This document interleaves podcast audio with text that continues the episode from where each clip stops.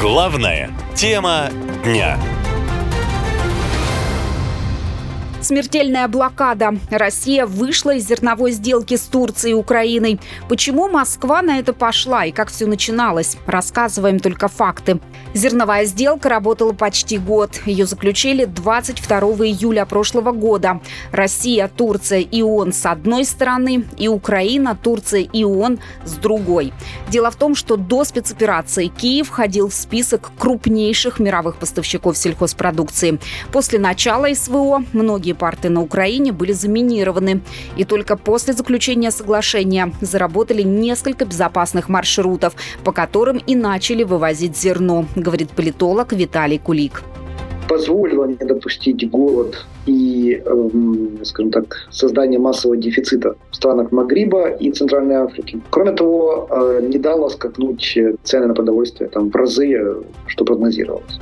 С июля прошлого года Россия неоднократно заявляла о выходе из зерновой сделки. Официально сообщалось, что условия договора не выполняются, но неофициально говорили, что на самом деле причины в другом.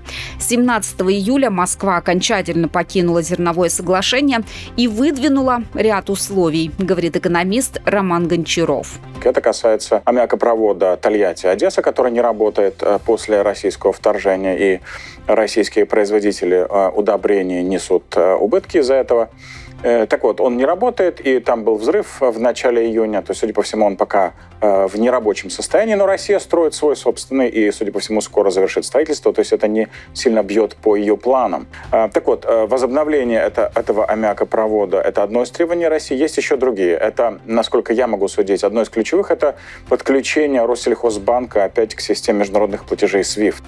Эти требования Москва выдвигала и раньше, но после переговоров президентов Путина и Эрдогана Россия таки продлевала соглашение.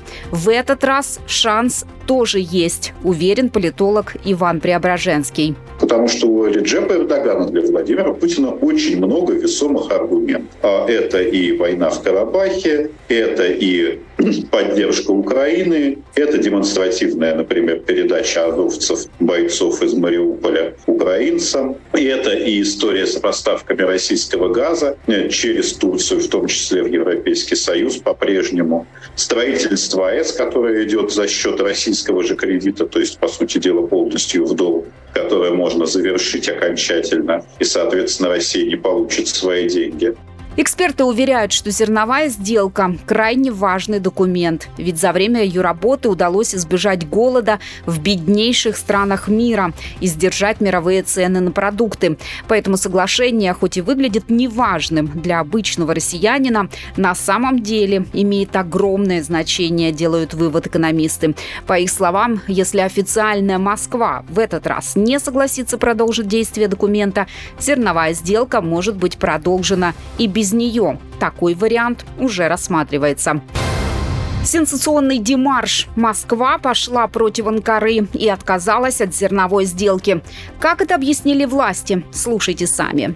Итак, Россия заявила о выходе из зерновой сделки, которая позволяла экспортировать украинское продовольствие из черноморских портов в Африку. Теперь совместный координационный центр в Стамбуле, который проверял суда с украинским зерном, реформируют, заявили в российском МИД. Москва также отозвала гарантии безопасности судоходства и планирует свернуть морской гуманитарный коридор в северо-западной акватории Черного моря. Вот как это прокомментировал пресс секретарь президента Дмитрий Песков. Фактически черноморские договоренности прекратили свое действие сегодня. А, как сказал уже ранее президент Российской Федерации, истекает срок 17 июля. К сожалению, часть, касающаяся России этой черноморских договоренностей, не выполнена до сих пор, поэтому ее действие прекращается.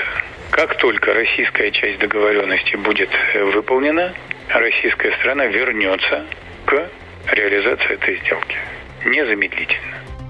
Решение Москвы о выходе из зерновой сделки похоже на шантаж, считают аналитики. Мол, Москве крайне важно снять часть санкций в отношении российской сельхозпродукции. Еще одна проблема – отключение российских банков от системы SWIFT. Ранее Россия уже предлагала план, по которому Россельхозбанк создаст дочернюю компанию для обработки платежей, и тогда ей дадут доступ к SWIFT. Но в Европе смягчить санкции отказались. Теперь зерновая сделка сделка, возможно, может существовать и без России, заявил Владимир Зеленский. Я дал поручение нашему Министерству иностранных дел по официальному сигналу Российской Федерации подготовить наши официальные сигналы в ООН и в Турцию, чтобы они ответили мне, как президенту Украины, что они готовы продолжать нашу инициативу. Даже без Российской Федерации нам нужно сделать все, чтобы мы могли использовать этот Черноморский коридор, мы не боимся. С нами связались компании, которые являются владельцами судов. Они сказали, что готовы, если Украина отпустит, а Турция пропустит, то все готовы продолжать поставки зерна.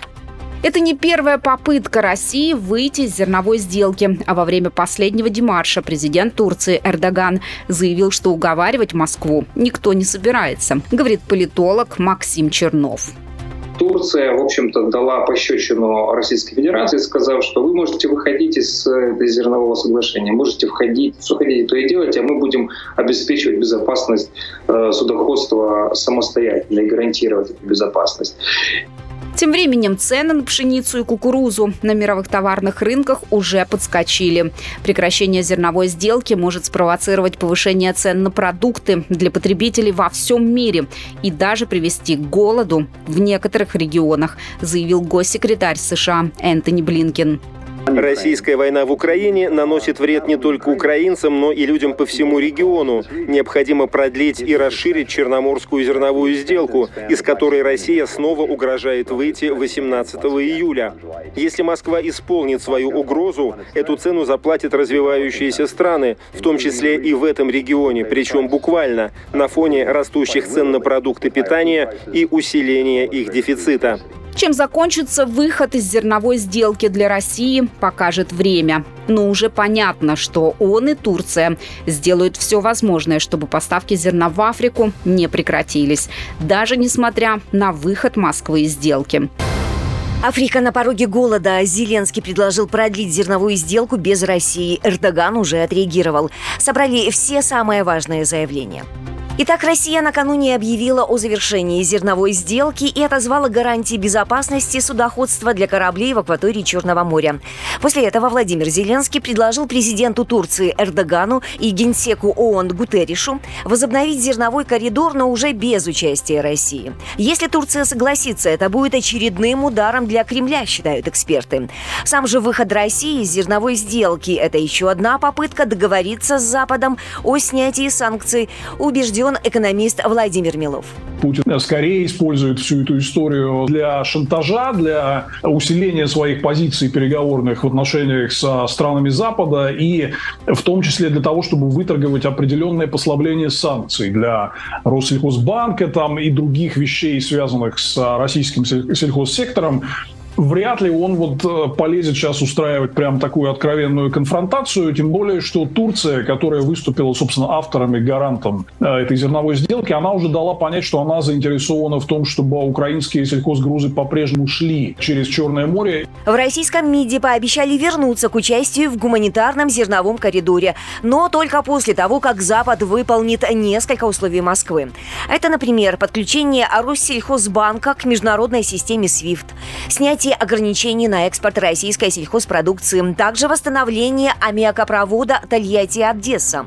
По этому поводу с президентом Путиным собирается говорить президент Турции Эрдоган. Когда я встречусь с Путиным в августе, у нас будет возможность обсудить этот вопрос. Мы также поговорим о возможных действиях для открытия экспорта российского зерна и удобрений. Сегодня наш министр иностранных дел проведет встречу со своим российским коллегой, и я надеюсь, что на этой встрече мы сможем обсудить возобновление сделки, чтобы поставки не прекращались. Может быть, я смогу обсудить с господином Путиным дальнейшие шаги по телефону, не дожидаясь августа. При этом президент Турции рассчитывает на продление зерновой сделки. Эксперты считают, что Эрдоган своего добьется, поскольку у него есть рычаги давления на Владимира Путина. На чем именно может сыграть лидера Турецкой республики для возобновления зерновой сделки, рассказал политолог Иван Преображенский. Потому что у Реджепа Эрдогана для Владимира Путина очень много весомых аргументов. А это и война в Карабахе, это и поддержка Украины, это и история с поставками российского газа э, через Турцию, в том числе в Европейский Союз по-прежнему. Строительство АЭС, которое идет за счет российского же кредита, то есть, по сути дела, полностью в долг, которое можно завершить окончательно, и, соответственно, Россия не получит свои деньги. Это только на поверхности самые первые факты. Глава Еврокомиссии Урсула фон дер Ляйен пообещала, что западные союзники Киева, в частности Евросоюз, продолжат поставлять украинскую сельхозпродукцию на мировые рынки по так называемым линиям солидарности. Это сети сухопутных и речных маршрутов между Украиной и Евросоюзом. Беспощадная блокада. За год зерновой сделки в Африку вывезли 33 миллиона тонн зерна. Без него региону угрожает голод. Что теперь будет? Разбираемся вместе. Итак, накануне Россия объявила о выходе из зерновой сделки. Это такие договоренности между Москвой и Киевом, которые курировали Турция и ООН. Почти год назад стороны договорились, что зерно из украинских портов можно будет безопасно вывозить Черным морем. Россия тогда пообещала не атаковать суда с украинским зерном, а взамен получила разрешение на экспорт российской сельхозпродукции и удобрений на мировые рынки. Сейчас же Москва отказалась от продления сделки, срок которой истек 17 июля. Эксперты Центра стратегических и международных исследований сразу предупредили о серьезных последствиях такого шага, говорит аналитика Кейт Уэншли. Если сделку не продлят, мы увидим серьезные последствия для мировых цен на продовольствие, для глобальной продовольственной безопасности для миллионов людей по всему миру. Выход России из зерновой сделки угрожает голодом миллионам людей, уже заявил генеральный секретарь ООН. Антонио Гутерриш призвал Москву изменить решение. О необходимости такого шага говорил и госсекретарь США Энтони Блинкен накануне выхода России из сделки. Российская война в Украине наносит вред не только украинцам, но и людям по всему региону. Необходимо продлить и расширить Черноморскую зерновую сделку, из которой Россия снова угрожает выйти 18 июля. Если Москва исполнит свою угрозу, эту цену заплатят развивающиеся страны, в том числе и в этом регионе, причем буквально на фоне растущих цен на продукты питания и усиления их дефицита. За время существования зернового коридора Украина экспортировала 33 миллиона тонн зерна и других продовольственных товаров в почти 60 стран мира. Критически важным это было для развивающихся стран, которые получали украинское зерно и за счет чего практически спасались от голода. Речь о странах Африки, Ближнего Востока и Южной Азии говорит экономист Виталий Михеев. Это и многие страны Африки, и страны Азии, это и Египет, это и Марокко, это и Бангладеш, это и Кения, кстати. Кения — страна, в которой тоже голод. Э, и вот Кения полмиллиона получила. Это довольно большая цифра, если сравнивать с остальными странами. Две трети э, поступают в развивающиеся страны, в том числе бедные страны э, Африки. Ситуация довольно сложная, и очень много стран Африки и Азии получают зерно по этому коридору. По данным экспертов, до начала СВО Украина экспортировала достаточно зерна, чтобы прокормить примерно 400 миллионов человек по всему миру. Срыв зерновой сделки может спровоцировать голод во многих странах, а также крайне негативно скажется на ситуации на мировом продовольственном рынке. В частности, вызовет проблемы с ценами на пшеницу. А это, в свою очередь, повлияет на стоимость многих продуктов практически во всех странах. О развитии главной темы дня слушайте через 15 минут. Наша лента. Коротко и ясно.